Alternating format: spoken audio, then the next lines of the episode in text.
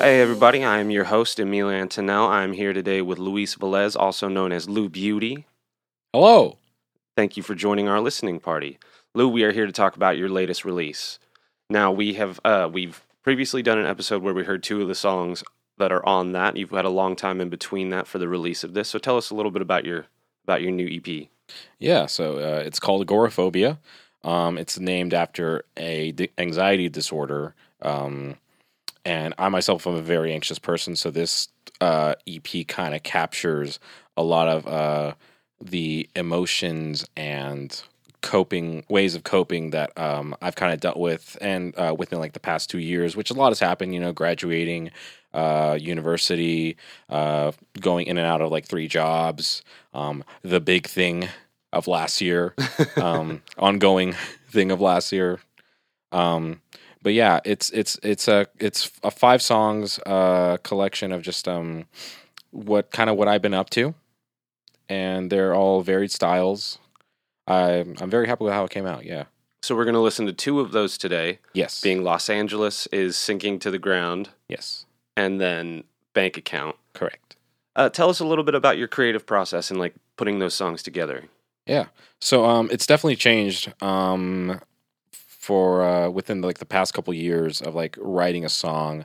Um, I used to think I started off like writing a song with like um like a like I I create a drum beat first and then I kind of write around to that because like oh this is my rhythm this is my backbeat but I found it's like oh I like to play guitar that's the first instrument I learned and when I play guitar and find out notes on a guitar I more or less like create a uh, a rhythm in there with like the strumming pattern, you know, so I can kind of build it around that. Yeah. Um, so that was kind of my method, but I found what also helps me um, write is kind of find a theme and meditate on that theme, so that way like all elements are kind of tied together by that. Um, so for the first one that we're going to listen to, Los Angeles, that was uh, the central theme of that was just kind of this like um, the idea of like the final days of a relationship um, and trying your best to like kind of keep it going uh, despite both parties kind of um, knowing that like yeah this is the end of it. There's not much that we can do. Um, sit back, enjoy the view. Um, I was inspired after I saw uh, an article about how Los Angeles is like sinking, and I guess the rest of California because of like you know the um, te- yeah, the tectonic plates were were built on a uh, big old plate on the Earth that is not a good place to build a city, but it's there. yeah, so that's what the that's what the first song's about. Um, I wanted something very like uh, like I uh, for the chords, I, I wanted something very jazzy, um, very like uh, very smooth. So that's where the where the production went into it. Um, but like like I said, you know, everything kind of ties back into that central theme. Like, let me have this in mind and write around that so that every element feels uh, coherent. Okay. Yeah. And what was your favorite part of that process? Uh, definitely. I think the I had a lot of fun with the lyrics on this one actually because I you, lyrics aren't my strong suit, but for this one, like finding out the melodies, finding out what I want to say was very fun, especially for songs like these, which are very um hypotheticals. You know, like hypotheticals based out of you know anxieties um, that just kind of sit in the back of my mind. And th- these are it's therapeutic for me to be able to like get these things out and just be like here let me let me write about these things that they're not they don't happen in the real world to me at least but it's it feels good to like just get them out. And it was good it felt good to like write around these sort of things and come up with like the melodies you know? This is uh, I, we played this song a few times live before and it's a really fun song for me just because i get to hit those like highs and everything. And the chorus is fun. Chorus is always fun. Yeah, it's a good sing along. yeah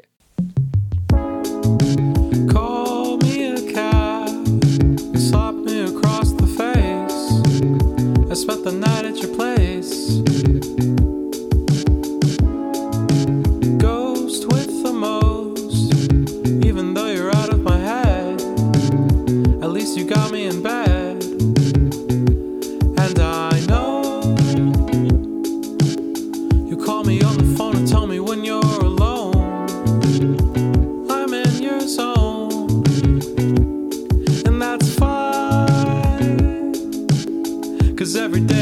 God, you're on my mind most of the time. Los Angeles is sinking to the ground.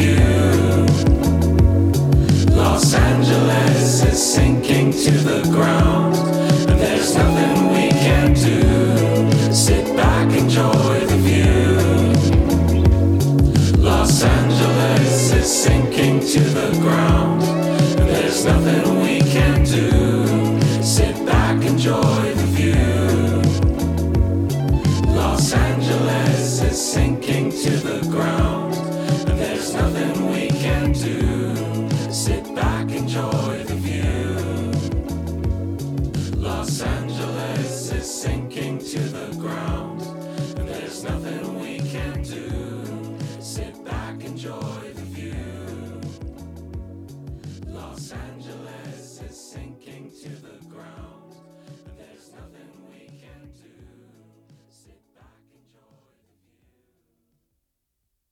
So before we listened, we talked a lot about the writing process and everything about that. Let's go through a little bit of the production and everything with this one. Yeah. So um I when I produce this uh by myself at first, I um I always go, my go-to is the LinnDrum samples, you know, the samples that The Prince used. classic. Yeah, yeah. So I laid those down and I'm like, let me try. My my method for drums and track and like tracking these samples is like I'm not a drummer. I don't have a drum set. I just have a bunch of samples. And the worst samples are the ones that are sampled from real drums because I can't make them uh, put them in an order that sounds like a real drum. So what I do is grab like the most like cheesy samples I can get and lean into how bad they are and just kind of make them so, like sit in a certain way that it's like, yeah, these are fake samples. Um, a big influence of mine is Jerry Paper. Uh, they're a songwriter producer. Um, and all their early stuff was like based on all these like drum samples and like Casio keyboard uh, presets. It's super good stuff. Um, but other than that, you know, I, I you know, a lot of dream pop production. Uh, I'm always super influenced by Cocteau Twins, uh, even shoegaze like My Bloody Valentine and uh, Slowdive. Um, but what was most interesting is when I brought the track to you, um, because I brought it and it's like, here's the completed track, and you're like, no, it needs one more thing, and then you just did your thing, What did we do? What did we add? Yeah, I don't remember. yeah. So, um, yeah. So it initially it ended on that instrumental bridge part. There was, yeah, yeah, Oh, yeah, Yeah. yeah, yeah. We changed the arrangement just a little bit. yeah. So there was no final chorus. There was no guitar solo. Um, it was a very straightforward song, um, a little bit more uh, bedroom poppy. But um, I think our uh, what you did with production um, definitely elevated it into that like '80s realm, that like '80s ballad realm for sure. Yeah, we es- especially trying to uh, capitalize off of like the nostalgia for that music that's going on right now, and I think it really hits that that point. Like the groove and everything really felt that way. Yeah, that's um, you know, like listening to like new wave, uh, like that's kind of how I got my start with songwriting. So all that is, I, I I try not to be so synth oriented now that I finally learned how to record guitars and edit guitars uh, in my music anymore. But it always goes back to that, just because you know I, I love that era of music so much, and um, my parents grew up listening to that, and so I grew up listening to a lot of that. Um, but yeah, we took the bridge. Uh, you added uh, guitar solo over it, which solid, always so solid. Love that part. I, every time I show it to people, they're like, "Ooh, Yeah, it's tasty. It's not too much. It's one of those things where it's like you you need to you need to pull off, pull off something like entertaining in what is it 30 no 15 20 seconds. yeah, yeah, Very short thing, but you need to not overdo it. yeah, yeah, I remember we recorded it and the the lick was like, okay, we really like that lick and then in the uh the mixing process or I guess still production process technically, then we added the fuzz and univibe on it and that's when it was like, "Oh, this is it." yeah, yeah." Um, my fa- I've always found that like my favorite guitarists aren't the ones who can like do like. 30 notes a second and like they can like shred I, i'm not I, I mean i like the shredders but i'm not particularly like drawn to the shredders i like like the melodic guitarists like uh like santana like he's my he would be my favorite like phrasing. Yeah, yeah, fr- exactly. fr- uh, notes or being able to play a lot of notes is wonderful, but being able to phrase those notes is even better. Yes, exactly, exactly. Yeah. So um cut that up and we put one last chorus on it. And when I in- initially wrote it, I had instead of like having the Los Angeles uh part uh said twice for a chorus, I initially had it four times just cuz I was like I like this chorus, but I'm like let me cut back on it so that because my initial was like, yeah, I I think it can go somewhere else, but I just don't know where. But um, I'm glad I did that because that I think that makes the uh, final chorus hit so much harder because it just plays out for the rest of the song. Yeah, and it really does, and it gives it the uh, you know that that it really completes that sing songy vibe that we were talking about with the chorus itself. When you get it just repeating at the end, and uh, we can say here because we've done it several times now. In the live version, there is a fifth time that that, that runs through where the whole band cuts out and we just do it acoustically, Hmm. or not acoustically, um, a cappella. Yeah, and that that makes for a really good live ending too, since we can't really do the fade out. yeah. We can always just like start getting like really quieter and just like Yeah, and you back away from the mic as you're Yeah. singing. I've Yeah, done it live. I've Yeah. definitely done it. yeah. But no, yeah, I like I like that. I I've never was a fan of like well, if it works out live well, it works out well. Um, but I like the uh, hard stop of that. It just feels like it's like building and then there's the build and I I just I like leaving I like ending on a hang. Like there's no resolution to that. It's just hanging. I like I like songs that end like that. yeah, you leave them wanting more. Yeah. Yeah, that's that's a key thing in production and like songwriting. It's always leave them wanting more. Yeah. Can't we, you can't always be freebirding it, you know, and giving them nine minutes. Yeah, exactly. Yeah, that was the struggle uh, I I had when I was first songwriting. That like I noticed like all my songs, like uh, we've played AK. Um, I had a few other songs that were this. All they were all like six, eight minutes because it was just like I was just writing and writing, and laying stuff down. Um, and I mean, you know, it, it's how I got my start. But as time, like most of the, the songs on these this EP, none of them are over five minutes. They're all like three to four minutes. You know what I notice a lot in your your older songwriting versus your newer songwriting, especially with your uh your soundscapes and everything, is that your older stuff used to have much longer builds on intros. Hmm. Your you had like like very sectioned and building intros that would would build up and build up and build up, and now you're like simple intro and let's get to the song. Yeah, I like a, I like a good build up, but um, I've learned to kind of pace myself with that because it's like I I used to think of it very cinematically, but now it's just like let's just add a couple elements in there and leave the build up for the chorus. Yeah, the song doesn't always call for the building intro. Now you have a little bit better understanding of where to put that. yeah, yeah. And I used to have like pre choruses. Now I just kind of build in the pre chorus into the uh, verses. Yeah. Like I I just switch up the melody and it's like here it is. Yeah, and, and I know we're not going to get to it on this episode, but uh, I think another uh, good example of like where you blended that style and still did have a really good sectioned off intro is Not You. That has a, a very big build where we get to the big synths and then all of a sudden they drop out and we got nothing. Yeah, So it's it's very nice. yeah. Thank you. But we're not doing that one on this one. But instead, we're going to talk, go into the next song, which is Bank Account. And this one is one that I'm really excited to talk about because when you first played me the song, it came completely out of left field. It was unlike any other Lou Beauty song that I had heard. So tell us a little bit about the writing process and everything with Bank Account. Yeah, yeah. So this one, um, I guess most of my songs do come from a dark place, but I guess this one was the one where aesthetically it matched it the most. Um, so I wrote this. So a lot of these songs came from last year. Um, and you know, I, I, I don't, I never want to be the type of person who writes about like current events or anything. Um, I feel like that's best done for like, like hip hop and funk, and I guess people who are, I guess, a little more eloquent about it. Um, uh, but I last year was really the year where I challenged myself. It's like let's not write a bunch of love songs. Let's not write a bunch of like, which I mean, it's not a bad thing to write. You know, I mean, like look at the Beatles' whole catalog; they're all love songs. But Mostly. yeah, yeah. Um, but with bank with bank account and another song I did earlier, uh, whatever, forever. Um, those both really came from like this uh, big, like just tiredness of like working retail. So this was another job that I was uh, inspired by um, my tenure at working at Target on Rosedale. Ah, Yeah. The Target days, Yes. the red shirt days. Yeah, yeah, yeah. Uh, yeah. Um but um this song uh, so this was I this was written towards the end of me working there. Um I was working 2 a.m. shifts because uh during during the day if I were if I they they had me work 2 a.m. shifts because during the day I would like straight up get panic attacks on the floor because I was just like it, it wasn't necessarily like COVID based panic attacks because like oh there's a lot of people here. Just like no I've always been uh, scared of a lot of people coming to me and talking to me about things, and it's like ah, no, thank you. Yeah. Retail's not the the best place for you to be. yeah, yeah, and I and I did jobs like that all throughout college. It was not it was not a good experience. Um, but this song relates to you know getting up in the morning and just this cyclical nature of just like um, I keep working this job and I'm not making enough to support myself uh, uh, from these jobs, and it's just like where where does this end? I where can I where can this uh, where is this going?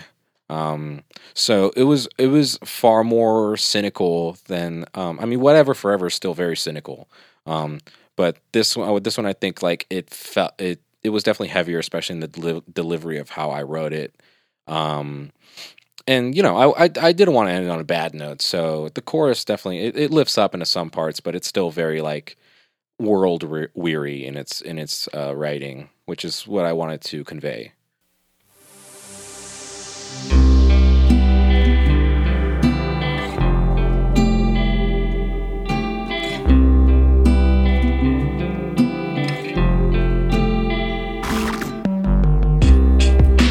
I'm losing my cool. Steering wheel in my fists in the parking lot. I think I'm losing my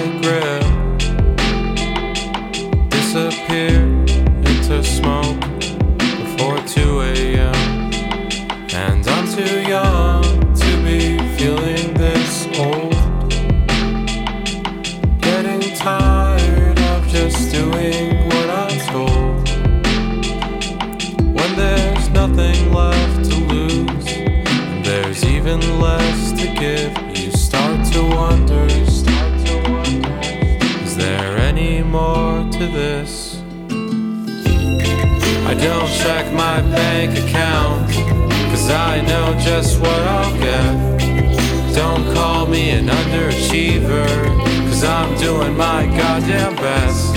I don't check my bank account, nobody needs that kind of stress.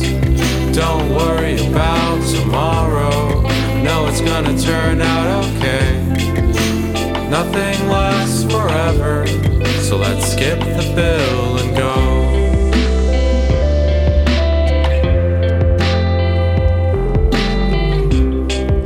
I'm losing my hair. Stressing out in my sleep until 2 a.m. I think I'm losing myself. It's quick to talk, slow to think, just like my old man. And I'm too young to be looking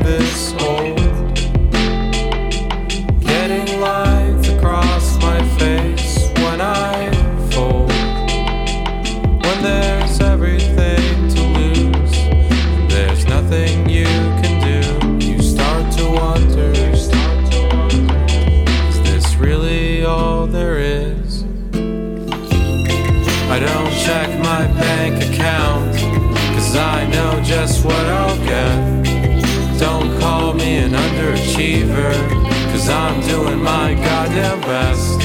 I don't check my bank account. Nobody needs that kind of stress. Don't worry about tomorrow. I know it's gonna turn out okay. Nothing lasts forever, so let's skip the bill and go.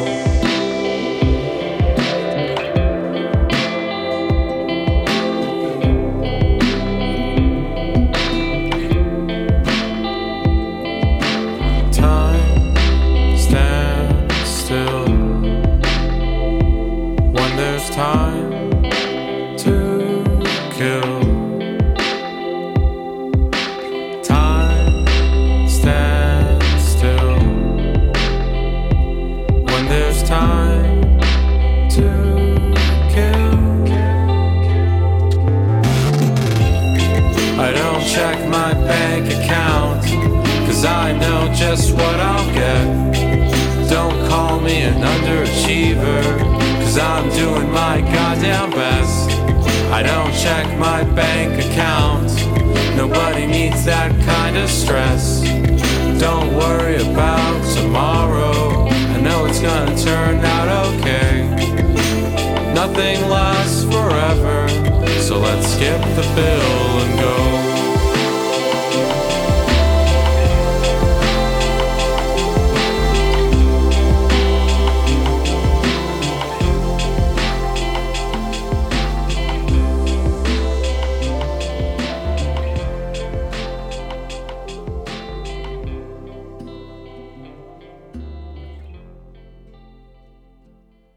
Okay, so we have we have we have a little bit to talk about with this one because this one went through a very fun process in which uh went through what th- two or three different versions. Yeah, yeah. and quite quite a few hands in the in the pot helping with this one. So let's you you pick where you want to start with that. yeah. I'll start at the very beginning. So it was a far more, I guess, traditional song. Uh, when I started, when I when I initially wrote it and recorded it, it was a it was a little faster and it was at a it was at a lower key. Um, so when I initially recorded, I knew I wanted to redo the guitars because I wasn't really happy with how they were sitting, and I'm like, oh, I'll just I'll just record it over here because you know you got a better setup. Um, you know, you far more knowledgeable than I am and over how to how to do these things. So that that's where I was with this. Um, so I wrote it. It was sitting for a long time. I'm like, okay, yeah, this will be on the EP because this is a complete song. I like this song. Um, but then I I had a nice uh, random uh, meeting uh, through a class I'm taking at Bakersfield College with uh, Jenny Scheinman, who is a a uh, pop violinist. She's worked with Lou Reed and Metallica and Bono, um, to name a few. And she was joined by John Wood, who he is a concert and session uh, pianist and keyboardist who has actually toured with the Black Keys. Um, and they asked the the classes like, "Hey, is anyone working on anything?" And I said, "Yeah, I have this song, which I'm gonna." I'm like, "Hey, maybe I can get some notes on it before I come over to your house and record it uh, later that weekend." yeah. Before we go into the studio, Yeah, yeah. So I, I brought it up, and they're like, "This is a good song. Let's make some changes." So it was uh, Jenny Scheinman's idea to uh, slow the song down to let the kind of the, the lyrics sit, and um, it was her idea also to pitch it up a couple of uh, couple of uh, uh, keys. So now it went from being in the key of A to being in the key of C. And I usually avoid writing in the key of C because it's like, oh, it's C. It's basic. But um, I mean, it worked. it works. Yeah, it yeah. definitely works. yeah, and I mean, it wasn't entirely a key of C because you know I have those like modulations in there where I you know chromatics and everything.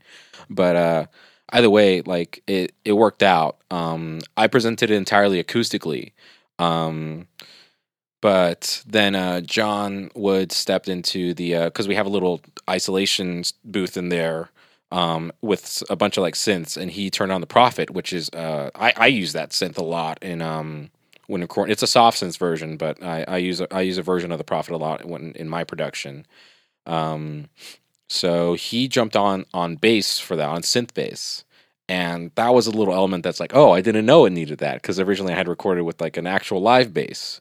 Um, but he recorded bass for it, and it's like, oh, this is that's that's the that's the nice little T right there. Um, and then we kind of mixed it in class with uh, Dr. Josh Autumn, who he actually played the uh, acoustic guitar that's present in that track. So we have Josh Autumn. Um, he's who is awesome. He's a great professor. Um, and uh, John Wood, who uh, professional concert uh, keyboardist, and Jenny Scheinman. Uh, so three people who have their own Wikipedia pages on my track, and it's like, wow, this is this is this is a trip. Yeah, and uh, yeah, I'm really happy how the track turned out. But uh, but the dilemma was, is like, oh, now I have a completely different track to bring to you, uh, in a completely different tempo, in a completely different key. Um, but I still know what I wanted to do with it. Like I still wanted to add the guitars.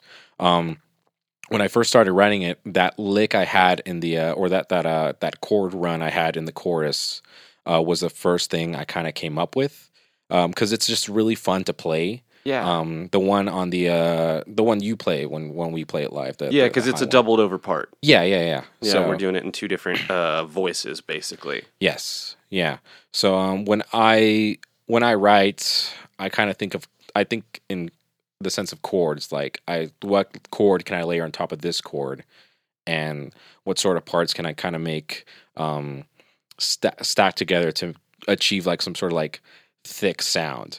Um, so I first came up with that guitar lick, or and then um uh, when I brought it to you, you know, of course we slowed it down, and um you know the drum beat was always there. I always had that drum beat, um, but I wanted to add pads to it. So we you know we called Becca in and she laid down some pads and a uh, uh, uh, lead line in synth. Who John initially came up with one, but it sounded a little too much like um, oh yeah. yeah. yeah, yeah, It was uh, lithium. yeah, lithium from Nirvana. Yes. it's very much like that. Yeah, actually, it was funny because like that song was uh, also uh, interpolated on accident by Lil Nas X on one of his songs. Yeah, And then when um uh, Becca came in and was like coming with lead lines, it's like, oh, I like that lead line, but that sounds like that Lil Nas, another part of that different song. Lil Nas X. It's song. no, it was the same song. same song. It's the same song, different part. Yeah, yeah. So it's like, oh, we got to come up with a different one. Which I mean, you know, it happens all the time. Interpolations happen by accident, you- like all the time. Oh yeah, But- of course. Yeah, but um, But now, now we get sued for it more often. so yeah, yeah. you got to be a little more careful these Yeah. days. Yeah. Which I mean, not that I'm afraid of Lil Nas X suing us. I mean, since the same thing happened to him, but uh, uh, Yeah, no, Like- they'll never find out who we are. I'm just mean in general. You're like, oh well, that can happen these days. Yeah. So Yeah. we're just gonna go the other way. yeah. But it's like I knew I know these songs. I know how they sound. Um, let's try to switch it up. And then I like that synth line so much. Something actually happened when she was tracking it, where I think she accidentally hit like the modulation uh key, like the little like wheel on it. As she was like moving on, it. I'm like, oh, keep that in there because that sounds good. So there was a lot of stuff in this song. That I also just, remember like, that she didn't like the line. really, Yeah, she didn't like that she had played it while you and I were very much like, nope, that's it. We're Oh, done. We're moving on. I like it. Yeah, no, I liked it a lot. Moving yeah. on. Yeah, I liked it a lot. Yeah, um, there's a lot of things in that song that's kind of happened by chance that I'm really happy with how it came together. You were saying as we were uh, listening to it that like it's uh, the song that makes you the happiest because of the memories it had.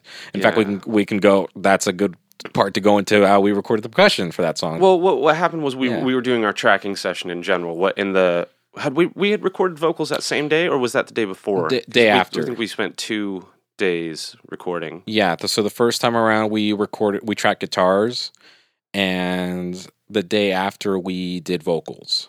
Yeah. Okay. Yeah. We did vocals and then the then we did the synths. Yeah, so yeah, vocals and synth no uh yeah. Yeah, the vocals were done by the time we added the synths. Yes. yeah, correct. You knew how that was going to be. yeah, so No, I don't think the background vocals were done. Those came later. No, that was the same day, I think. I think we did them after the synths. though. Okay. I think we did we did the vocals. We did your main vocal on the the 47, Yeah. and then we laid down the synths with the Novation, the Mhm. Mini Nova, Yeah. and thing's then badass. then we did the we did the group background vocals. Yeah. And then the group background vocals is what prompted us to be like, oh, you know, we should put we should put some percussion on this. We need a shaker on this. Yeah, yeah. And my wife, being a uh, percussion major, just has tons of tons of stuff uh, around the studio that we can use, and she pulls out the shaker that we need, and then I have all this like African and like all these crazy percussion. We have so much percussion stuff in this house, Yeah. so we just kind of started layering stuff on, and then the next thing you know, we had bells and a triangle. Yeah, then a triangle that, that little- I immediately was like, no, there's no triangle. And then I think I turned around 30 seconds later and was like, never mind, I found a Yeah. place for the triangle. she hit it, and you were like, just the most ha- the happiest. yeah.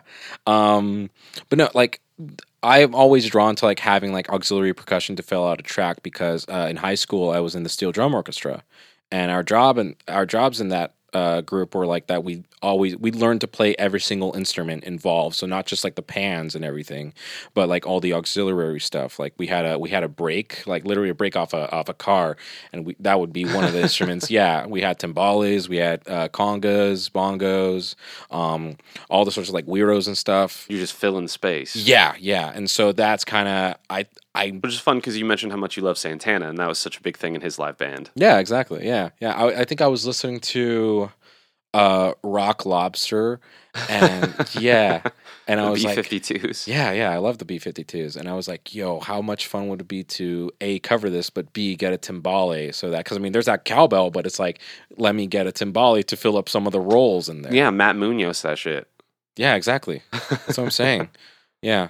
But um yeah, so I'm usually I'm drawn to that a lot and I think now that like thinking back on it that I can credit my time all all 4 years in high school of being in that in the steel drum orchestra to my affinity for like filling up space with percussion like that.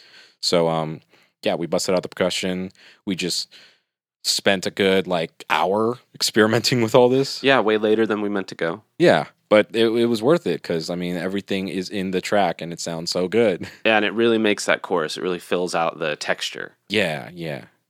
I'm always thinking about like texture in music and how like people don't think about how important it is.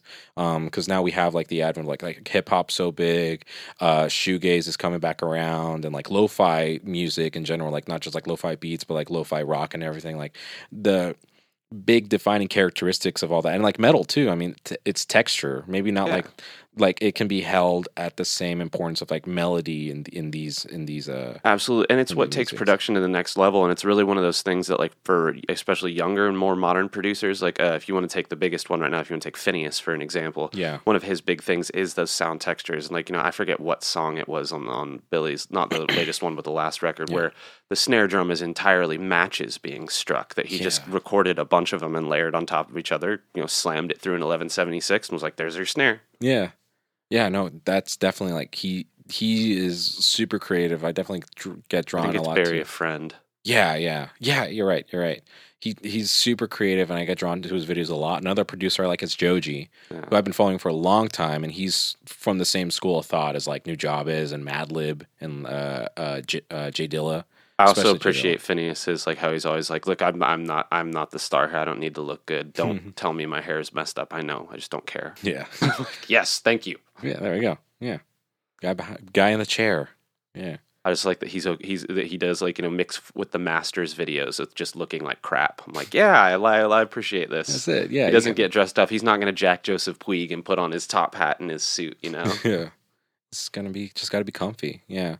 Yeah, I guess on a similar note, it's also like Joji does that too. Like all his videos is just him in a hoodie and just like literally like he's I think he's doing like a genius like lyric breakdown of one of his songs and he's like eating bread the whole time. Yeah, I guess Yeah. it's it's I, I I don't know why I say it like that's a constant thing, but it is a thing from like older mixers and stuff like that and producers that uh, was you know very much like you think about George Martin Yeah. always in a suit and stuff like that. Yeah. But but it's not as much of a thing. Like if you go look at Michael Brauer these days, and Michael always looks like he just woke up. Yeah. the role of producer and like the idea of what a, of what a producer is has definitely changed. Or even a mixing engineer, because I think Yeah. Brower is more of just a mixing engineer, Mm, not really a producer. yeah. He might. No, I'm sure he produces things. You know what I mean? Yeah, yeah. Well, even then, like now, it's like as a producer, I guess that encapsula- encapsulates like all that skill, right? Whereas back in the day, a producer was like, "Oh, try a little bit of this, try a little bit of that." Uh, producing is always is, is going th- gone through a lot of different phases. Pro- producer producers used to be the people who just kind of like made sure that there were clients in the studio Yeah. at one point, but then it became you know making sure that the the the song is done well. But a producer isn't always your engineer, and a lot of times producers have their favorite engineers to work with. Where Yeah. they're like, you know, uh, if like um I don't know, there's there's a ton. I can't really name anybody right now. I was going to try to, but I'm drawing Yeah. blanks. I know. Um, But yeah, usually good producers Yeah. were engineers for a long time. And that's why they're good at producing. I think now uh, the biggest part of being a producer is, is is just making sure that you get the best out of the artist Yeah. when you're recording. You know, making that artist feel comfortable and like getting that the, the best performance you can out of them. I think that's what now being a producer is. Yeah. And then at, after that, like you know, working with that artist to add the textures and the sounds and stuff like that. Yeah. It's a it's very much like being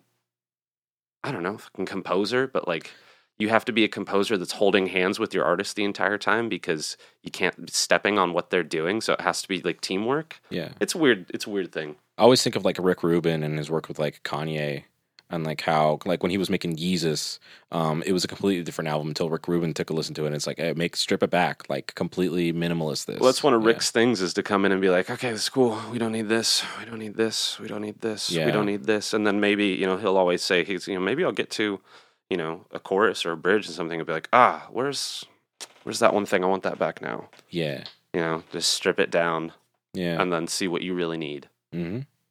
Yeah, definitely. I don't know how to do that.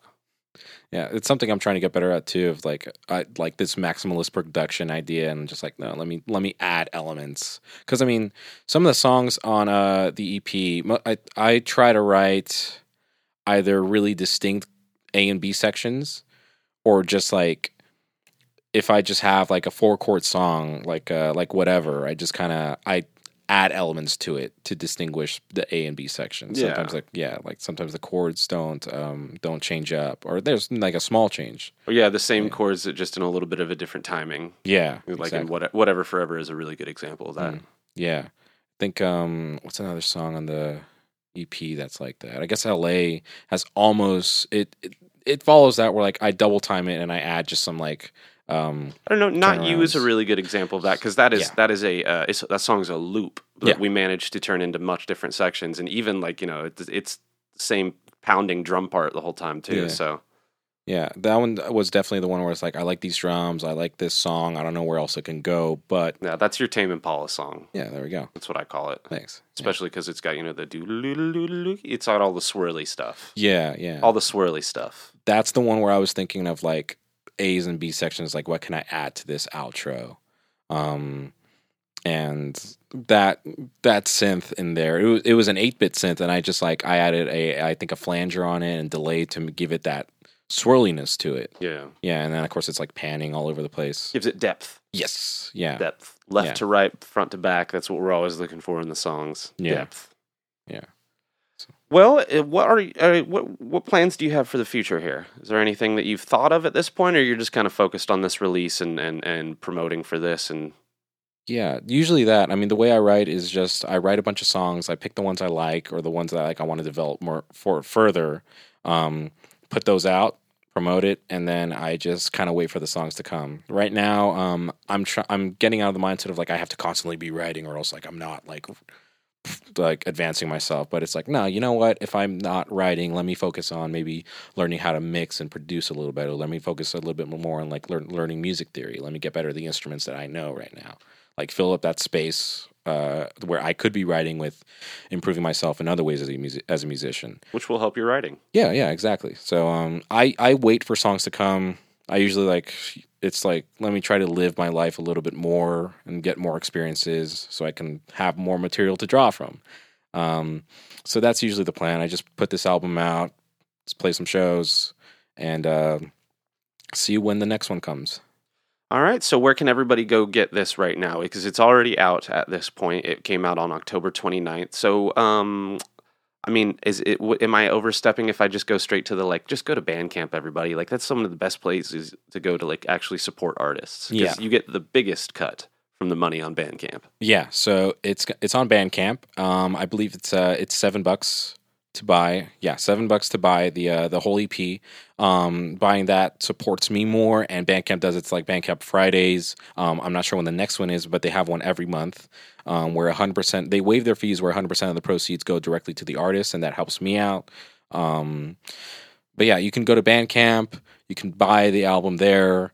Um, if you if you want to like stream it anywhere, because I mean th- th- th- that reaches a lot of people. Yeah. I wish I wish Bandcamp was. Uh, I mean, I, I understand how it is because I mean I I use Spotify. yeah, Yeah, it'll Yeah. be streaming on Spotify. It'll be available on, on you know YouTube and everything else like that Music. as well. Yeah, Apple Music, Tidal, even. Um, you can use that as a song on TikTok. All the songs on on the EP, you can you can do a TikTok dance to them now too. Which I actually do get a couple of cents from TikTok. I like I've- every so often, like some Russian account makes a TikTok with like my song on it, and it's like, oh, cool, thanks for the penny. Nice. Yeah. So yeah, All right. Well, thank you so much for doing this, Lou. yeah, no problem. Thank you. We appreciate your time. You want to say goodbye to everybody? Yeah. Bye, everybody. Thank you guys for listening.